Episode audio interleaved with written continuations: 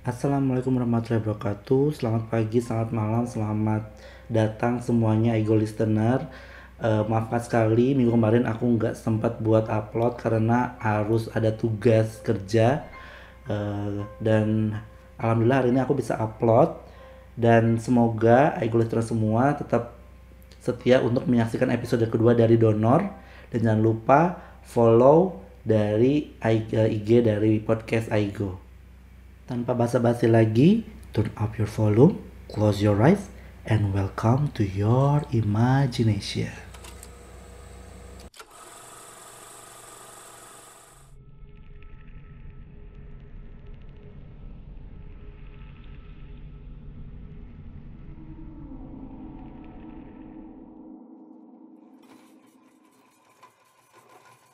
Suster, tolong siapkan ruang ICU segera dan suntikan 4 mg magnesium sulfat.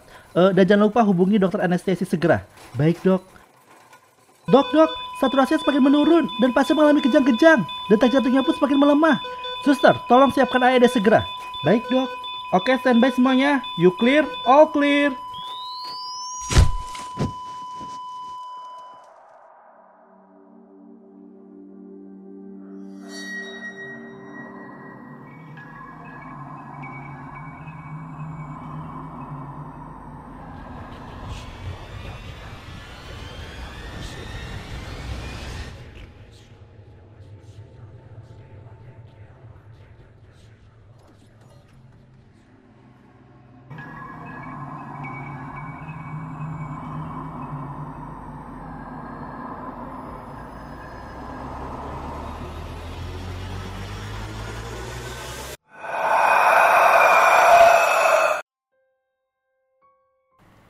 Ari terbangun dengan perasaan dan kepala yang terasa berat.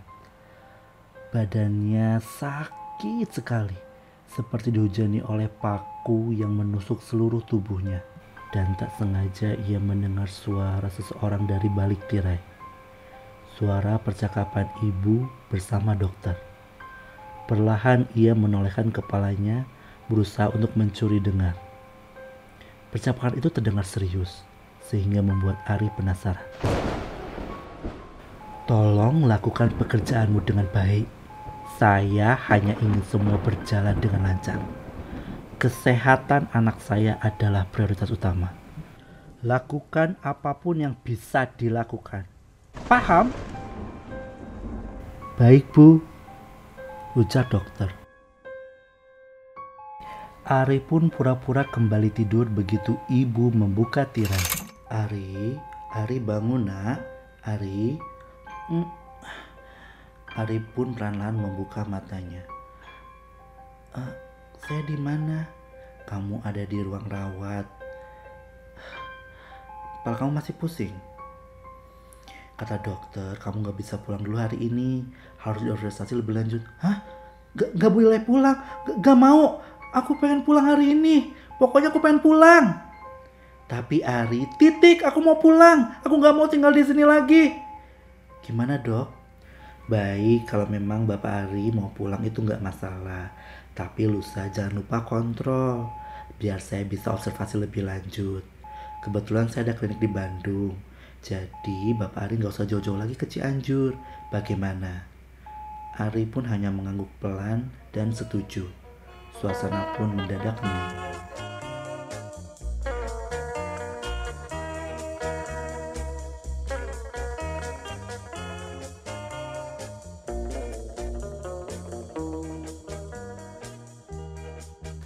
Di mobil, Ari hanya terdiam sembari melihat pemandangan bukit-bukit dari kaca jendela mobil.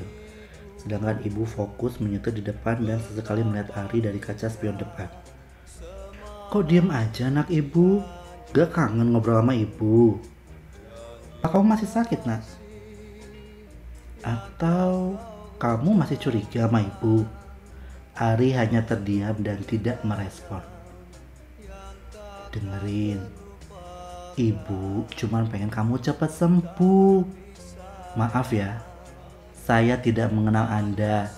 Siapa Anda saya tidak tahu. Pokoknya besok saya ingin kembali ke Jakarta. Ke, ke Jakarta? Rumahmu kan di Bandung. Ngapain kamu ke Jakarta, ha? Pokoknya mau kamu ibu saya atau enggak, pokoknya besok saya mau pulang ke Jakarta. Ke Jakarta? Mau ngapain di Jakarta, hah? Ari hanya terdiam dan membuang muka. Kamu tuh ya, kalau begini mirip sekali mendiang ayahmu. Bikin ibu greget, pengen gigit. Udah sana sana, istirahat aja sekarang kamu. Daripada bikin ibu emosi. Kakak udah nunggu di rumah.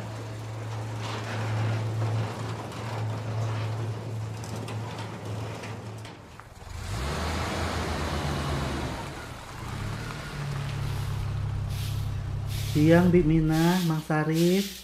Eh, Non, Aden, sudah sehat. Ayah di mana, Mang? Seperti biasa, sedang istirahat di kamarnya, Non. Oh, gini. Dan Ari akan tinggal di sini untuk sementara, sambil demenin ayah juga. Jadi tolong keperluannya Dan Ari dibantu. Oh, begitu ya, Non? Baik, Non.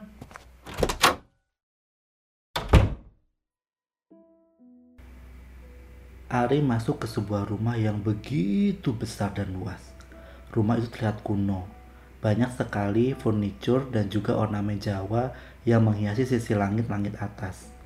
Ruang tamunya pun terlihat luas dan ada jam kuno di tengah ruang keluarga. Lukisan besar dengan potret gadis separuh baya berkebaya dan lelaki gagah berjas menghiasi area sudut ruang meja makan. Di belakang ada dapur dan sumur tua yang masih berfungsi. Rumahnya pun terlihat hegar, dan pepohonan rimbun menutupi sebagian halaman.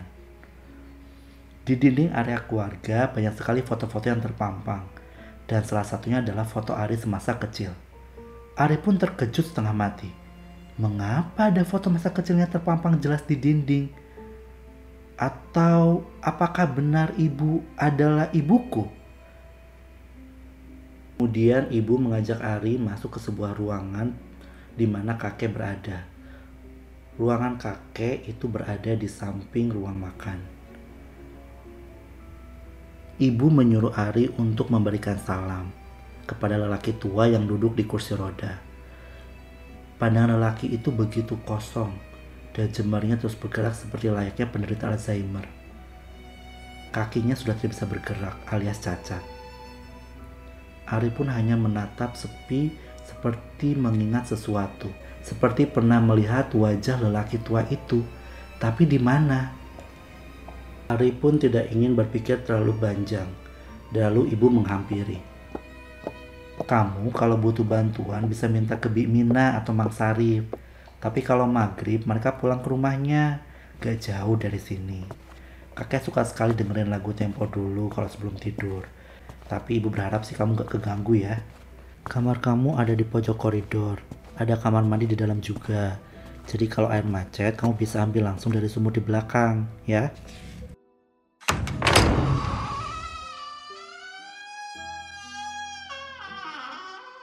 Oke, sekarang kamu istirahat aja dulu, tenangin diri. Ibu mau turun nemenin ayah dulu. Ari pun melihat sekeliling kamar yang tampak kosong. Hanya ada tempat tidur dan lemari besar yang kuno di sudut dekat kamar mandi. Ada jendela kaca besar menghadap jalan yang memberikan pemandangan kota Bandung yang begitu indah. Ia pun membaringkan tubuhnya begitu lelah, sehingga tak terasa matanya pun terpejam.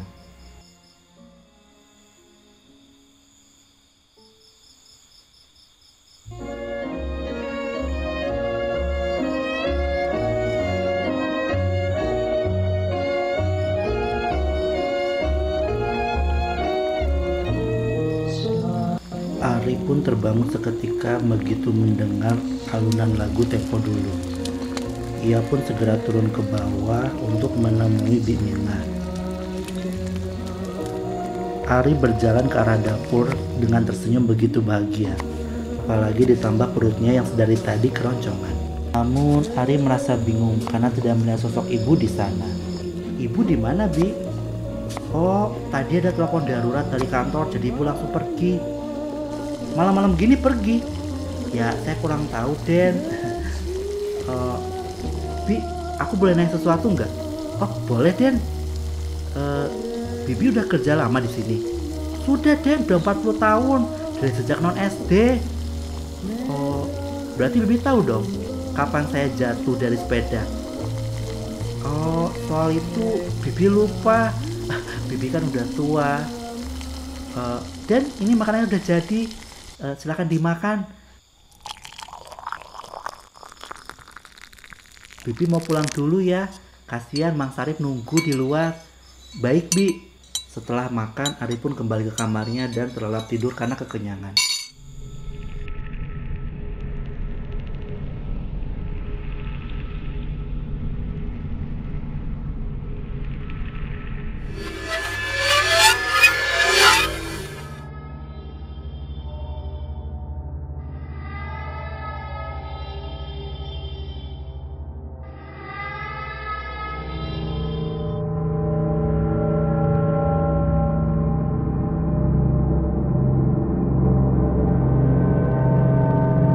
Ari terbangun tiba-tiba setelah mengalami mimpi buruk yang membuat jantungnya berdebar-debar. Dan bisikan suara anak kecil itu seperti memanggilnya lagi. Entah itu mimpi atau nyata, Ari merasa gelisah. Mendadak rokoknya terasa kering, sehingga ia terpaksa turun ke dapur untuk mengambil air. Suara gonggongan anjing terdengar nyaring di luar. Sebenarnya Ari takut keluar kamar, Cuman karena tenggorokannya semakin meronta-ronta, akhirnya ia memberanikan diri untuk keluar kamar. Perlahan ia melangkahkan kakinya, menuruni tangga dan menuju ruang meja makan.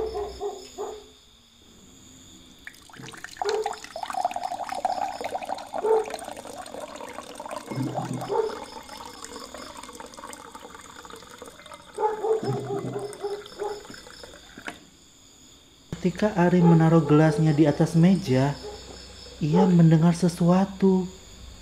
Suatu suara dari arah jendela.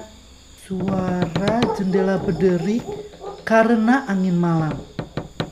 Dan tiba-tiba jam dinding berdetak 12 kali. Hah? Sudah jam 12 ternyata. Ari pun sedikit terkejut dan takut dalam waktu bersamaan. Ari pun segera menuju ke kamarnya lagi. Namun tiba-tiba langkahnya terhenti karena sesuatu. Sesuatu yang membuat dirinya penasaran.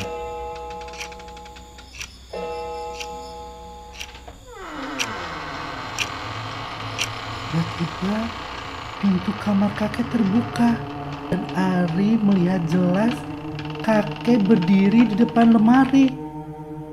Wajahnya begitu pucat dan dia tersenyum. Tersenyum sambil menoleh ke arah Ari. Ari dapat melihat dengan jelas wajah kakek yang begitu pucat dan mulutnya yang penuh dengan darah. Ari pun segera berlari ke kamarnya. Dia segera mengunci pintu dan menutup seluruh tubuhnya dengan selimut. Sampai keesokan harinya.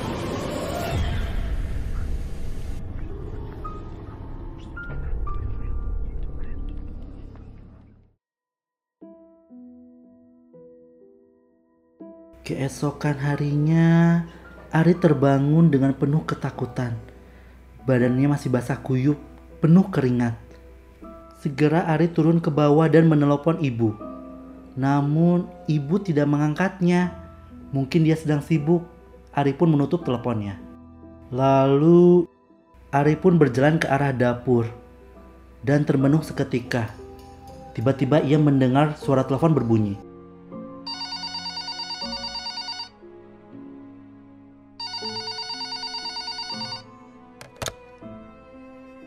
Halo ibu, I iya nak, ada apa? Aku mau pergi dari sini, pokoknya jemput aku sekarang. Pokoknya aku mau pergi dari sini, titik. Aduh Ari, apalagi? Emang kenapa? Gak mau tahu, pokoknya jemput sekarang, jemput. Pokoknya aku gak mau. Ibu terdiam sesaat. Yaudah, yaudah. Besok ibu jemput. Sekalian antar check up kamu ke dokter. Pokoknya kamu mesti sabar lagi satu hari ya. Hari ini ibu ada di Jakarta, jadi ibu gak bisa langsung ke Bandung. Ibu lagi sibuk. Pokoknya kalau ibu nggak ngejemput, aku pergi sekarang. Ujar Ari mengancam. Yaudah udah gini aja. Nanti ibu suruh Bi Mina dan Mang Sarip temenin kamu. Gimana? Lagian, masa sih di rumah kakek sendiri takut? Yaudah, ibu mau pergi dulu. Ada meeting. Kamu jaga-jaga baik ya. Jangan lupa minum obat. Ari hanya terdiam dan pasrah.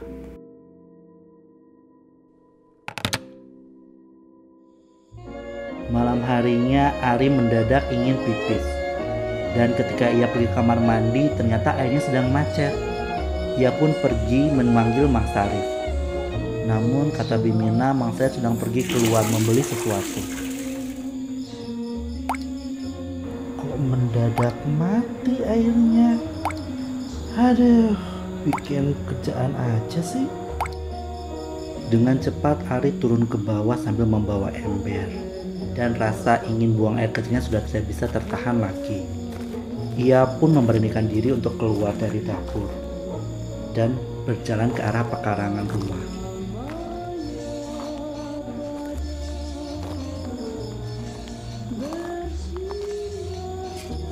Perlahan-lahan Ari menimba air dari sumur. Dengan cepat Ari menimba air lagi sampai embernya penuh.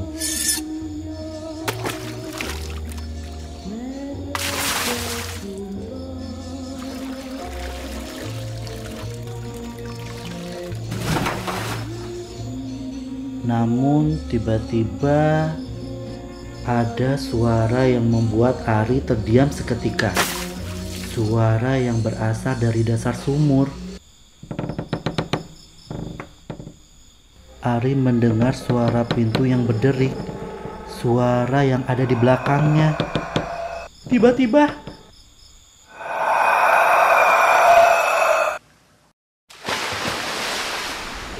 dan ternyata itu adalah kakek yang memeluknya dari belakang dan keduanya pun tercebur ke dalam sumur. Ari pun segera mencari tali timbaan dan mengangkat kakek ke arah luar. Kek, kek, kakek nggak apa-apa kan? Kek, cepat keluar, cepat pergi, cepat, cepat pergi.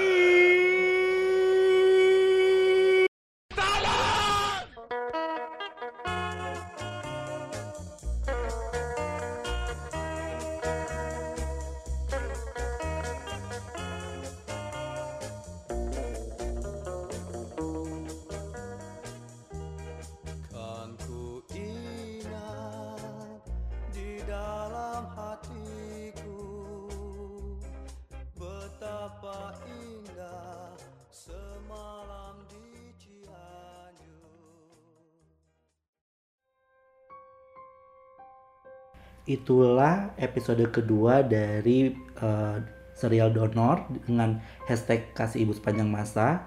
Dan mudah-mudahan minggu depan aku masih bisa upload ke episode ketiga. Dan jangan lupa follow podcast Aigo podcast Alpha India Go Love Triple O. Jika ada kesalahan kritik ataupun komentar bisa langsung dilayangkan DM langsung ke podcast Aigo sampai jumpa minggu depan. Salam sehat selalu. Bye